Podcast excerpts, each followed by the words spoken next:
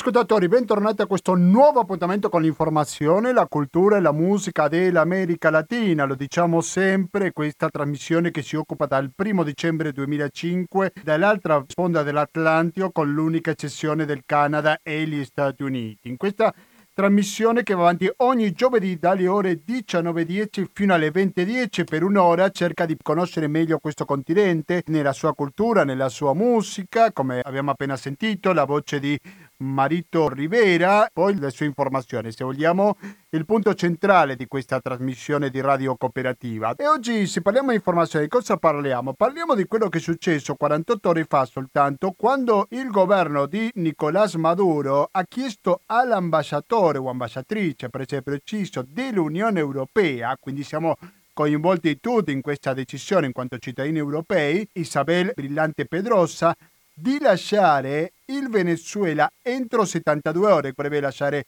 il paese. Perché ha preso questa decisione Maduro? Perché il 29 giugno, pochi giorni fa, il Consiglio europeo aveva sanzionato altri 11 funzionari del governo venezuelano, oltre a quelli già sanzionati in passato, perché giudicati responsabili di minare la democrazia e lo Stato di diritto in Venezuela avendo agito contro l'Assemblea nazionale presieduta dal leader dell'opposizione Juan Guaidó. E lo ricordiamo che l'Unione Europea insieme agli Stati Uniti e altri paesi nel mondo si è schierato in modo quasi immediato dalla parte di Juan Guaidó e questo Maduro sicuramente non l'ha preso per niente bene e ha accusato, ha parlato di colonialismo, gli europei che si credono superiori a noi venezuelani. Maduro non ha cambiato, nel senso che passano gli anni, il chavismo, il discorso possiamo essere più d'accordo, meno d'accordo, però in ogni caso è abbastanza lineare. Dopo magari sentiremo qualche secondo della voce del presidente venezuelano. Quindi questo sarà il primo degli argomenti di cui parleremo in questa edizione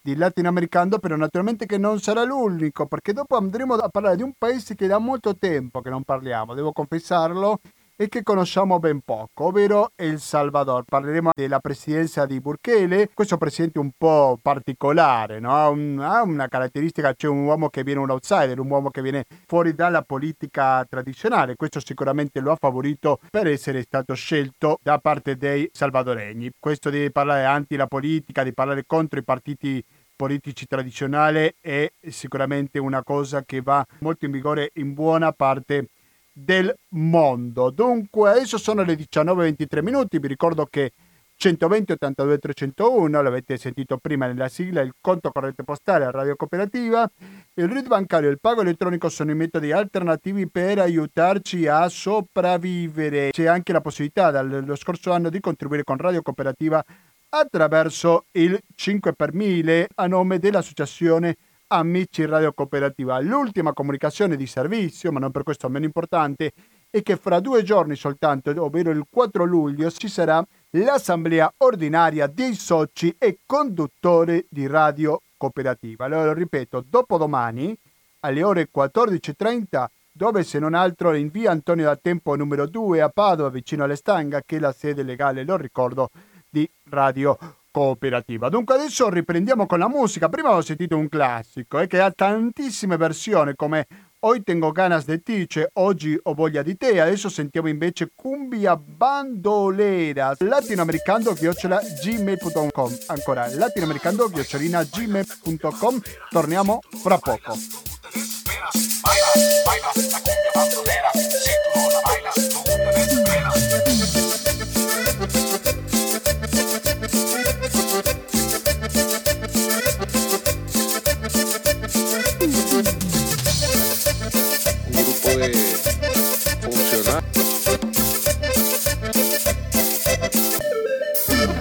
19 e 28 minuti siete sempre all'ascolto di Radio Cooperativa sull'FM 92.7 sul www.radiocooperativa.org. Il primo argomento è il Venezuela. Ci sarà questo momento di tensione, non so come chiamarlo, fra poco scopriremo un po' meglio la situazione che c'è fra il Venezuela da una parte e l'Unione Europea dall'altra. Il presidente Nicolás Maduro ha detto ma noi non siamo una colonia, noi siamo un paese indipendente. A un certo punto nel suo discorso Maduro ha detto questo. Ya basta, ya basta, por eso he decidido darle 72 horas a la embajadora de la Unión Europea en Caracas para que abandone nuestro país. y exigir respeto a la Unión Europea. Ya basta del colonialismo europeo contra Venezuela, de la persecución contra Venezuela. Ya basta. 72 horas para que se vaya del país la embajadora de la Unión Europea. Ya basta de intervencionismo colonialista, de supremacismo y de racismo. Ya basta. È sufficiente quello che abbiamo vissuto di colonialismo, di razzismo dell'Unione Europea contro il Venezuela e quindi le ha dato un, un termine di 72 ore perché vada via Isabel Brillante Pedrosa, ambasciatrice dell'Unione Europea in Venezuela. Fabio Bossato, buonasera e bentornato a Radio Cooperativa.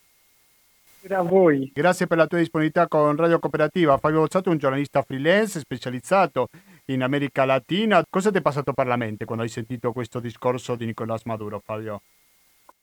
Ma eh, Nicolás Maduro credo dovesse dar fuoco un po' alle polveri, nel senso che doveva fare la voce grossa e, e molto più per, per, una questione interna che, che i suoi effetti, diciamo, diplomatici o, o esteri.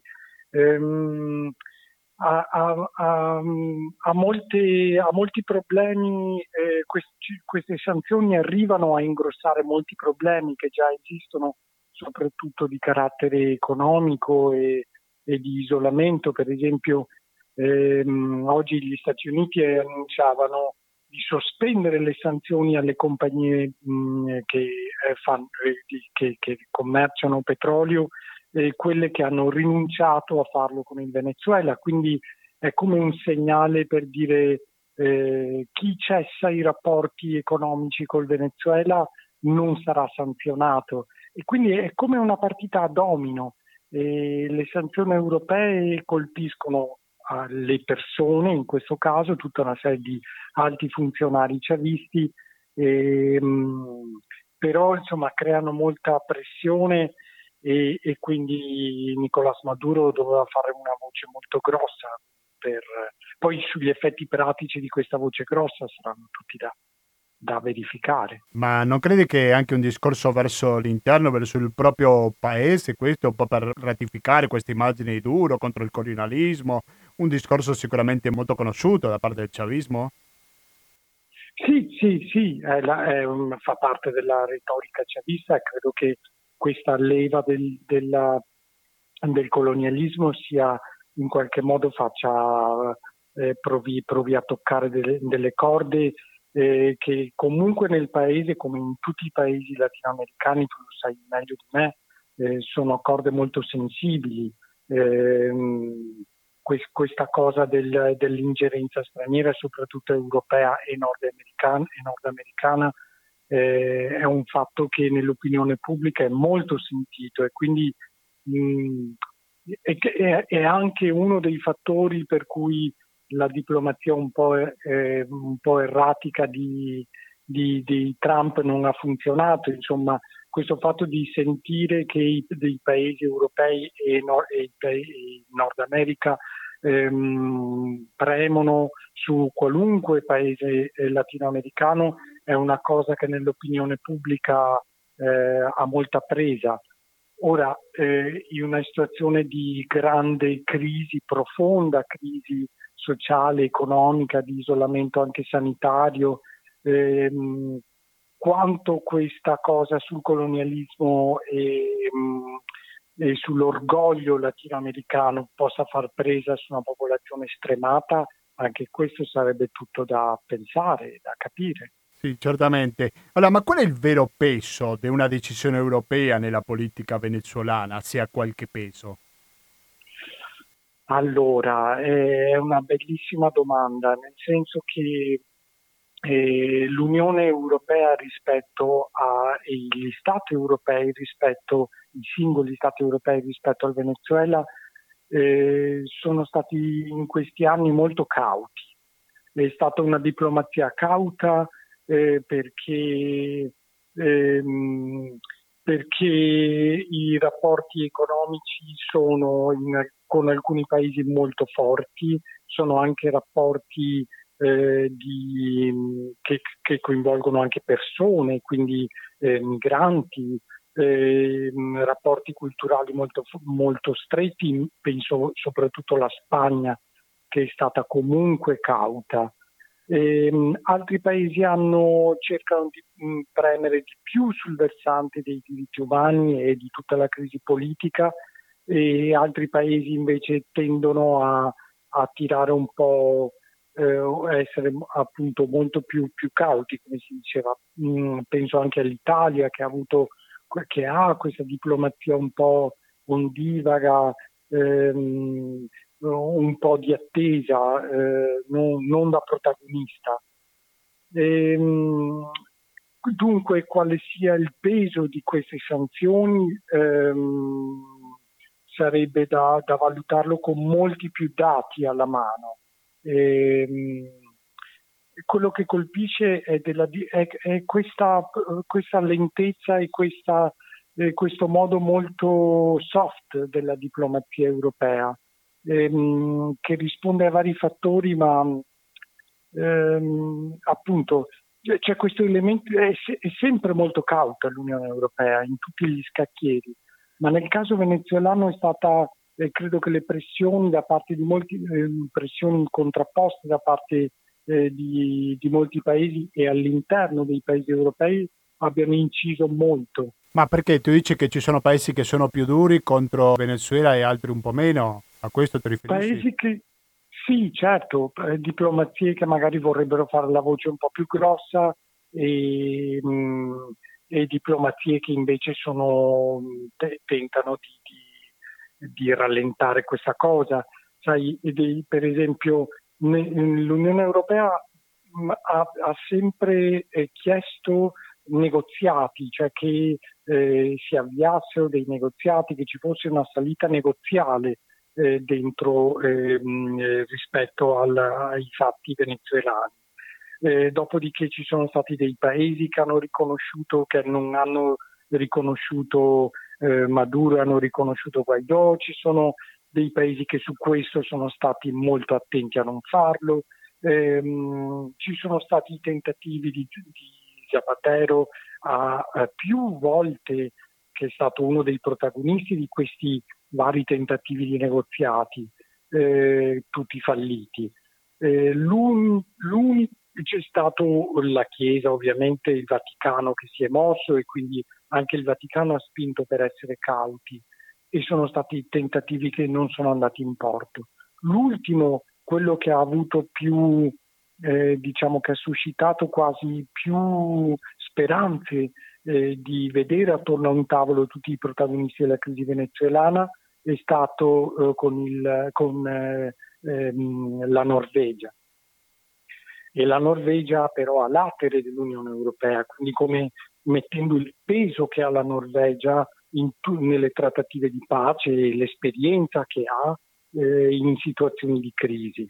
E anche quello è un tavolo che è saltato e forse è stato il tavolo che ehm, sarà stato per la situazione economica devastante che in quel momento eh, appunto era arrivata un po' all'apice eh, però ehm, la Norvegia aveva suscitato molte, molte speranze. Sì, e anche questo è saltato. La Norvegia, ma ricordami perché magari la memoria mi tradisce, però anche stata protagonista nel caso del negoziato colombiano, giusto? Il trattato di pace in Colombia. Assolutamente. Ecco, prima era prima per... è stata la Norvegia, poi è andato a Cuba. Prego. Sì, perché lo schema eh, della Colombia, che poi per un momento sembrava riproporsi anche eh, per il Venezuela, era uno schema con dei paesi che eh, seguivano, quindi attivamente seguivano i negoziati, eh, quindi Norvegia e Cuba, e dei paesi che accompagnavano eh, il processo, eh, per esempio il Cile e altri paesi che hanno accompagnato il processo colombiano. In, eh, in Venezuela uno dei vari tavoli che erano partiti era con uno schema molto simile. Quindi è stato quasi eh, naturale che ci si rivolgesse, che in qualche modo eh, la Norvegia entrasse eh, come carta, come fish da giocare in una possibile soluzione, però appunto non se n'è fatto niente. Ehm, con scambi di accuse reciproche tra eh, il governo eh, venezuelano e l'opposizione. Ehm, molti hanno accusato il governo eh, venezuelano di aver usato tutti questi tavoli per accreditarsi agli occhi dell'opinione pubblica internazionale come eh, volonteroso, insomma, un, di buona volontà e pronto a, a, a, trovare una uscita negoziata e in realtà per prendere tempo. E questa è l'accusa che viene rivolta al governo del Venezuela. Siete all'ascolto di Radio Cooperativa, più specificamente in latinoamericano, stiamo parlando del Venezuela con Fabio Bozzato, giornalista freelance, parlando della politica estera venezuelana, oltre all'Unione Europea naturalmente che non possiamo escludere gli Stati Uniti. Lungo di me di difendere Maduro, non l'ho mai fatto e non lo farò neanche adesso, ma non possiamo dire che Guaidó sia un esempio di democrazia, soprattutto se teniamo in conto l'influenza degli Stati Uniti o di Donald Trump nella gestione di Juan Guaidó. Per aggiornarci un po', ti risulta che il sostegno di Donald Trump a Juan Guaidó sia venuto a meno oppure si sia un pochino debilitato nelle ultime settimane? Allora, eh, sulla figura di Juan Guaidó eh, devo dire mh, eh, che ci sono luci e ombre, nel senso che è stata la figura su cui si sono ehm, raggruppate le, le, le speranze più grandi e lui ha rappresentato in qualche modo anche una rottura rispetto a tutta la nomenclatura un po' de, de, della vecchia opposizione venezuelana. E, ehm, su come, questo, come si sia mangiato tutto questo capitale di credibilità, un po' forse dipende da lui, ma un po' dipende anche da, da, da tutto lo scenario interno venezuelano. E da una parte ehm, la, la, la classe politica di opposizione venezuelana che non è mai all'altezza delle situazioni che si, ehm, che si prospettano, che si pongono sul piatto, e dall'altra la grande abilità del, del governo venezuelano eh, nel, eh, er, nell'erodere eh, continuamente, nel, nel, creare conflitti dentro la parte opposta, nella, nell'essere molto più abile a gestire partite di scacchi di politica interna e anche la repressione che è stata pervasiva e uno stillicidio in questi due anni. Quindi su Juan, su Juan Guaidó mh, possiamo essere molto critici dall'altra parte però valutare tutto il contesto.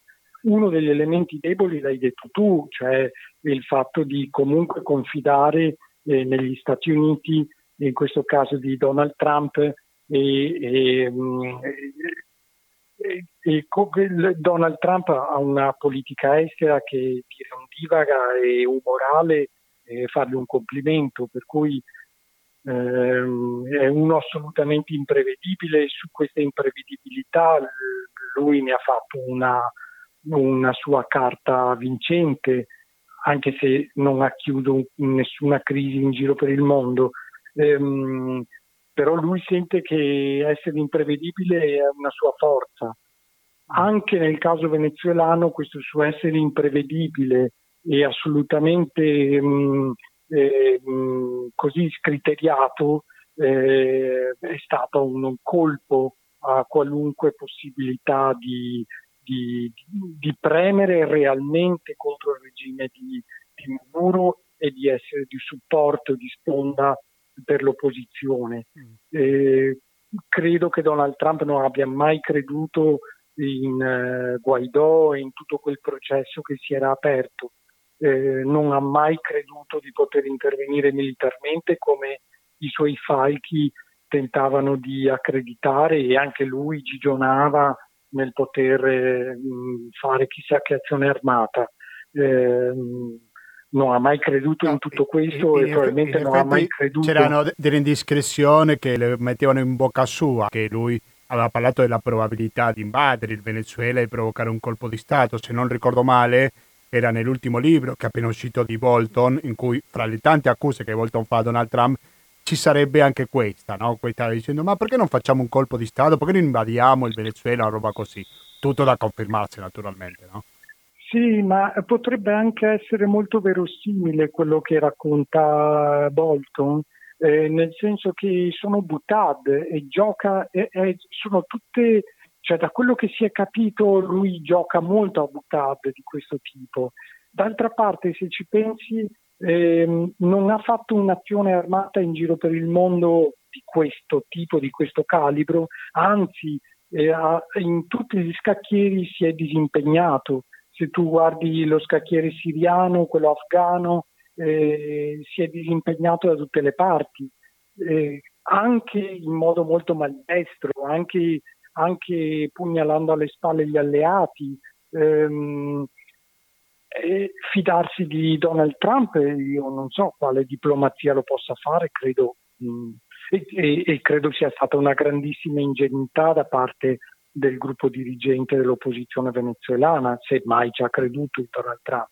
Quando sono le 19.46 minuti vorrei cambiare argomento con Fabio Bozzato. Se io voglio andare dal Venezuela verso gli Stati Uniti devo passare per due paesi che non sono nel centro della cronica internazionale, però che comunque vale la pena conoscere anche per la questione del Covid. Mi sto riferendo da una parte il Nicaragua e dall'altra parte El Salvador, due paesi che tu sei stato qualche mese fa, a fine anno sì, a del 2019 sì, a dicembre. Sì. La questione del Covid, come viene gestita in questi due paesi, Fabio Buzzato? Ma eh, guarda, sono due paesi piuttosto stravaganti, nel senso che ehm, nel senso che hanno preso di fronte al Covid poi eh, decisioni diametralmente opposte. Eh, il Salvador, eh, il Salvador ha, ha, ha, chiuso immediatamente le frontiere, ha messo in quarantena eh, stretta la popolazione ehm, e, insomma è stato durissimo creando anche una serie di, eh, di eh, di scontri istituzionali non, non, facilmente risolvibili, che poi magari vi dirò. E dall'altra parte in Nicaragua invece, fin dal primo momento, loro ehm, hanno deciso di tenere tutto aperto, di ehm, anzi organizzare ehm, feste, marce, ehm, insomma tutte le attività all'aperto, aprire le scuole, anzi eh, colpire chi eh, diceva, lanciava gli allarmi sulla, sull'epidemia, eh, vietare l'uso delle maschere, delle mascherine, insomma due cose completamente all'opposto. Aggiungo soltanto, scusa l'interruzione Fabio, però che ufficialmente, poi bisogna vedere quanto credibili sono queste cifre, si parla di 83 morti soltanto in Nicaragua. Esatto. Mentre ci sono 2519 casi totali. Prego. Sì, la coppia presidenziale, questi due paesi sono ehm, governati da due situazioni politiche completamente diverse. In Nicaragua c'è sempre Daniela Ortega e sua moglie Rosario Murillo, che sono insomma, espressione delle, delle ultime vestigia del sandinismo, e quindi che una qualche gloria aveva avuto ed è molto riconosciuto in giro per il mondo. E, um, mentre in Salvador c'è questo presidente da poco, eh, giovane, molto eh, tutto lanciato insomma in una cosa post-ideologica. Quindi questi, questi anche politicamente sono diametralmente opposti. Un, in Nicaragua con tutta la retorica eh, sandinista, di sinistra e, e, e, che è nell'occhio del ciclone, anche loro eh, a maggio eh, colpiti dalle sanzioni eh, dell'Unione Europea per violazione dei diritti umani, riciclaggio di denaro sporco e così via. E, ehm, però sì, il Nicaragua queste cifre sono bassissime. Recentemente eh, Ortega ha dichiarato che loro hanno seguito il modello svedese, quindi apertura di tutto e autocontrollo della Molto criticato fra l'altro questo modello svedese, no? Sì, molto criticato anche in Europa e lì invece la, l'Organizzazione Mondiale della Sanità, le, tutte le, le istituzioni americane, le panamericane hanno lanciato un allarme perché ovviamente il Nicaragua non ha minimamente la struttura sanitaria della, della Svezia e, e delle strutture di politiche pubbliche paragonabili. E c'è un osservatorio cittadino ehm, che è fatto da eh, ricercatori, medici e così via, che si è messo in moto nelle ultimissime settimane e, e loro hanno provato a fare altro tipo di ricerche per avere un'idea di cosa stava succedendo nel paese dopo che avevano cominciato a comparire eh, funerali espress e, e insomma e, e, soprattutto casi di polmoniti molto strane. Mm-hmm. L'osservatorio civico del Nicaragua ehm, parla di um, oltre 1800 morti e quasi 7.000 casi, 6.775 è la cifra di ieri. Beh, un bel numero questo. È un numero molto grosso se, se paragonato a quello che il paese può permettersi a livello appunto di strutture sanitarie, ehm, perché la, l'anomalia è, sono tutte queste polmoniti, questa, questa, questo brote di polmonite, questa eh, di infezioni di polmoniti che si sono scoppiate nel paese e che molto ma molto probabilmente sono eh, relazionate alla, alla, alla, pandemia che il governo eh, nega ovviamente. La cosa poi mh, eh, terribile è che moltissime, e terribile è che là ha fatto molta notizia, è che tra tutte queste morti ci sono centinaia di militanti e di ehm, funzionari del governo sandinista, che il governo continua a negare, ma sono eh, ministri, ehm, eh, consiglieri ministeriali, alti funzionari del, eh, sindaci e così via che del fronte sandinista, tra cui anche il famoso comandante Zero, Eden Pastora, eh, che è stato un comandante sandinista molto conosciuto, poi passato contro i sandinisti dell'epoca, poi tornato nelle fila di, di, delle simpatie di Daniele Ortega. E visto che, ci sono, che sono così vicino al potere, non è che c'è la possibilità che anche il presidente abbia preso questo virus? Presidente e vicepresidente nonché moglie sono, loro non compaiono mai in pubblico, e, e, e rispettano una quarantena molto molto stretta evidentemente per paura di potersi ammalare ovviamente. Nel caso di Salvador stiamo parlando di 191 morti, quindi stiamo parlando più del doppio rispetto al Nicaragua. Sì. Però io non posso non approfittare, Fabio Bozzato, di chiederti sulla situazione in Mar, sulla situazione di violenza che esiste nel Salvador con questo presidente Bukele un po' polemico, un po' dicevo in apertura di questa trasmissione latinoamericano, un personaggio che viene fuori dalla politica e questo probabilmente lo ha favorito, questo di essere al di là della politica tradizionale. Uno o due mesi fa aveva preso una decisione molto polemica, cioè sono uscite delle foto, delle immagini in cui si vedevano i Marras che erano accantonati, evidenziando lo scarso rispetto per i diritti umani. Ecco, cosa possiamo dire al riguardo? Eh, lui ha ha preso queste decisioni eh, così contestate, contestate sia per quanto riguarda le carceri, esattamente come hai detto tu, eh, quindi isolamento totale, li ha eh, per, mostrare, per, per creare panico, li ha messi tutti assieme, anzi aveva cominciato a mischiare eh, appartenenti di bande, di maras eh, diverse eh, nelle stesse celle, e, ehm, e, questa è stata una misura che aveva preso tra l'altro all'inizio dell'epidemia, quindi eh, con conseguenze sanitarie che tutti temevano fortissime e di cui nessuno sa.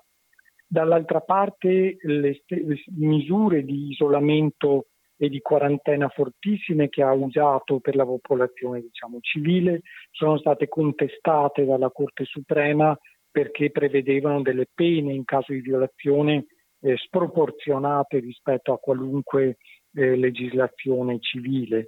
Lui usa, ha usato questa mano di ferro dentro e fuori le carceri ehm, anche per, per accreditarsi come un uomo forte e decisionista e soprattutto perché eh, lui ha come avver- gli sono avversari sia eh, la Corte Suprema che il Parlamento che è invece a stragrande maggioranza dominato dai sì, due adesso che dice, scusa se interrompo, mi ricordo l'immagine dei militari all'interno del Parlamento, non era un colpo di Stato, però si è somigliato molto, no? È stata, non è stato un colpo di Stato, ma insomma è stata una prova di forza molto da, da show. Insomma, è un presidente, come si direbbe da quelle parti, ciowero, molto da show. Eh, vuole, vuole, vuole presentarsi, accreditarsi direttamente alla popolazione senza intermediari. Quindi lui fa queste, queste cose. E, um, sul fatto della violenza eh, devi, dobbiamo anche dire che durante la sua presidenza, quindi questo anno di presidenza, gli indici di violenza eh, mh, eh, che, si riferiscono alle gang, quindi alle maras, sono precipitati e sono alcuni mesi che gli omicidi, so, anche prima del virus, della, dell'epidemia, erano a zero. Una cosa che mi ha impressionato di quel paese è che ogni giorno contavano quanti morti eh, per fatti di sangue si chiudeva la, ogni giornata. Erano come gli indici di borsa, eh, c'era proprio un indice degli, assassini, degli, degli, degli assassini che venivano commessi nel paese. Sì, anche perché è una delle e... capitali più violente al mondo, o almeno così era considerato, no? Violentissima, sì. Erano, eh, San Salvador era, era, la città più violenta eh, subito prima di Caracas, ecco, se le disputavano. E qual è stata la mano dura? Perché è stato questo cambiamento così importante? Anche su questo la cosa è, ci sono mm, opinioni molto diverse, nel senso che lui ha fatto una mano dura, quindi portando, aumentando gli effettivi di polizia, pattugliando le strade, eh, pulendo interi quartieri, isolando tutta la gente nelle carceri, ehm, con, con, appunto un regime carcerario mm, fortissimo. E, ehm, e questa era la prima tappa. La seconda del suo piano erano investimenti eh, nel sociale e quindi nei quartieri più dove la, queste maras sono più presenti. Teniamo presente che le maras eh, hanno soprattutto, si occupano di estorsioni e di controllo dei quartieri e solo in piccola parte sono, come dire, narcotrafficanti. Eh, il narcotraffico passa per, per, per, altri gruppi, non sempre vincolati alle maras storiche. Ora, ora, che cosa abbia, cosa abbia funzionato di questo piano di Bukele eh, nessuno lo sa, c'è, c'è, anche chi dice che ha funzionato come una contrattazione ehm, molto diversa dal passato, in, ma insomma degli accordi territoriali in cui si chiedeva di abbassare la violenza in cambio di questi investimenti sul territorio, cosa che il governo nega, ovviamente. Eh, certo, certamente. Io saluto e ringrazio veramente tanto il nostro intervistato Fabio Bozzato, giornalista freelance, è stato molto chiaro, ringrazio molto perché ci ha raccontato la sua esperienza di pochi mesi fa, perché stiamo parlando di dicembre dello scorso anno, El Salvador e Nicaragua, abbiamo fatto anche un'analisi, o lui ha fatto meglio dire un'analisi sul Venezuela. Grazie Fabio e alla prossima. Grazie a voi. Rimanete all'ascolto di Radio Cooperativa. Sempre sentendo cumbia è misteriosa in questo caso, sempre con la voce di Marito Rivera e su gruppo Bravo. Torniamo fra poco. Misteriosa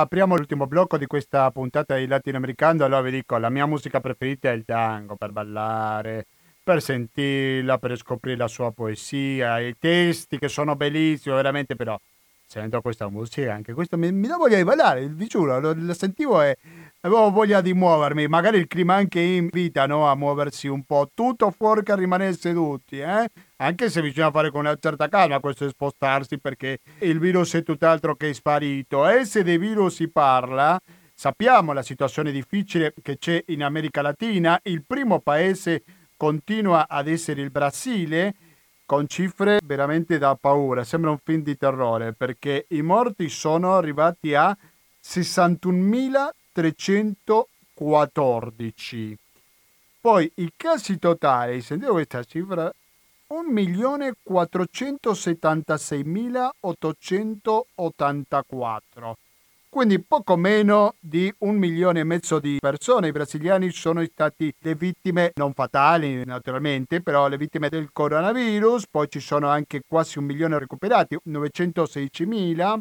Attualmente sono 499.423 casi, c'è quindi quasi 500.000 casi che sono attualmente infettati, di cui 23.500 sono quelli che sono infettati nelle ultime 24 ore. Ho detto tante cifre, però le più importanti sono 61.314 per i morti, magari anche l'ultima, quindi di 500.000 casi attivi. Se parliamo di un altro paese molto colpito dal coronavirus, anche se numeri completamente diversi al Brasile, dobbiamo andare in Messico, perché in Messico in particolar modo l'ha colpito la comunità Maggia, e su l'americalatina.net ripeto, l'americalatina.net, questo sito che si è rinnovato da un mese circa, quindi mi raccomando visitatelo, ci troviamo con un titolo che dice Comunità Magia ai tempi del Covid-19, l'articolo viene firmato da Alessandro Bricco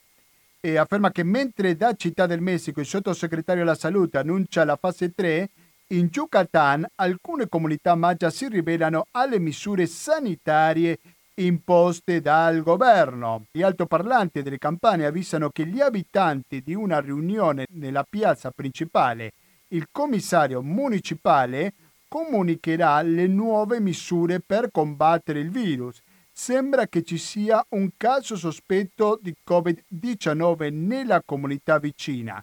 Per 14 giorni nessuno potrà entrare o uscire del paese è la goccia che fa traboccare il vaso.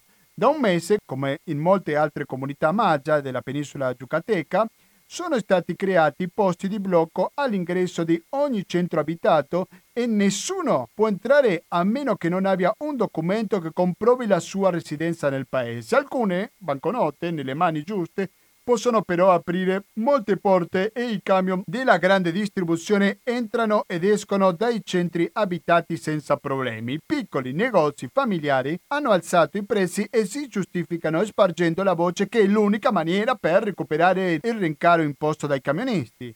La gente però non ha più soldi. Ha perso il lavoro nel settore turistico da più di un mese mentre quelli che si dedicano anche all'agricoltura tradizionale, con l'aiuto degli agrochimici venduti a basso costo dal governo, potrebbero vendere i prodotti della milpa, se non fosse per l'impossibilità di entrare nei centri abitati limitrofi. Gli aiuti economici del governo non arrivano e si vocifera che il commissario li distribuisca tra amici e familiari. Chi non è d'accordo con questa politica si è visto arrivare in casa la notizia che, con la scusa di sequestrare alcol clandestino, ha portato via e distrutto ciò che ha trovato nelle case l'ambulatorio comunitario non vede arrivare personale sanitario da mesi, non parliamo di tamponi o informazioni su cosa sia il Covid-19. Diciamo che il virus è lo stesso, c'è il virus è sparso per tutto il mondo, però naturalmente che non a tutti colpisce allo stesso modo. Quest'ultima cosa l'ho aggiunto io. L'articolo che ho appena letto è Comunità Magia ai tempi del Covid-19 firmato da Alessandro Bricco, va avanti, ma se volete leggerlo tutto lo trovate sull'americalatina.net, cari ascoltatori. Sono le 20 e 10 minuti, quindi è arrivato il momento di salutarci. Dico il momento di salutarci, dico Andrés Calamaro con il suo brano Tuyo Siempre.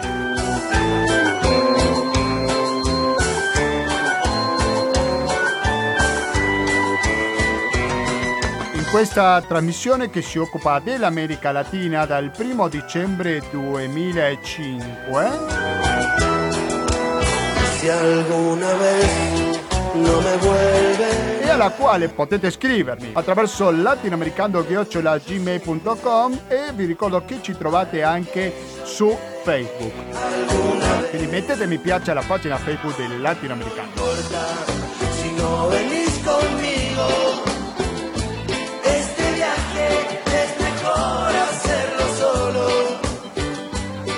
Stiamo concludendo con la puntata 733 di Latinoamericano, naturalmente la prima di luglio. Io ho in programma essere anche in quest'estate, così come questa radio va tenuto compagnia durante la pandemia, cioè marzo, aprile, durante il blocco, vi terrà compagnia anche durante il periodo estivo. Mejor che antes. L'unica cosa che vi chiediamo in cambio è magari una pizza, una birra in meno per contribuire con Radio Cooperativa attraverso il 120 82 301 che è il conto corrente postale, il RID bancario, il pago elettronico e il contributo con l'associazione Amici di Radio Cooperativa. vi ricordo che questo sabato 4 luglio dalle ore 14.30 in via Antonio da Tempo numero 2 ci sarà l'assemblea ordinaria dei soci e dei conduttori di Radio Cooperativa. Y volvería por todas partes para encontrarte y preguntarte si me das. Allora, io non so cosa farete, state per cenare o cosa, per in ogni caso continuate all'ascolto della cooperativa perché fra poco ci sarà una nuova replica di Economia e Società che andrà avanti fino alle 21.50 e dopo sarà il momento di ascoltare Stasera si balla. Se dico Stasera si balla dico Renzo, se dico Renzo dico garanzia di buona compagnia sull'FM 92.7 sul sito ufficiale di Radio Cooperativa.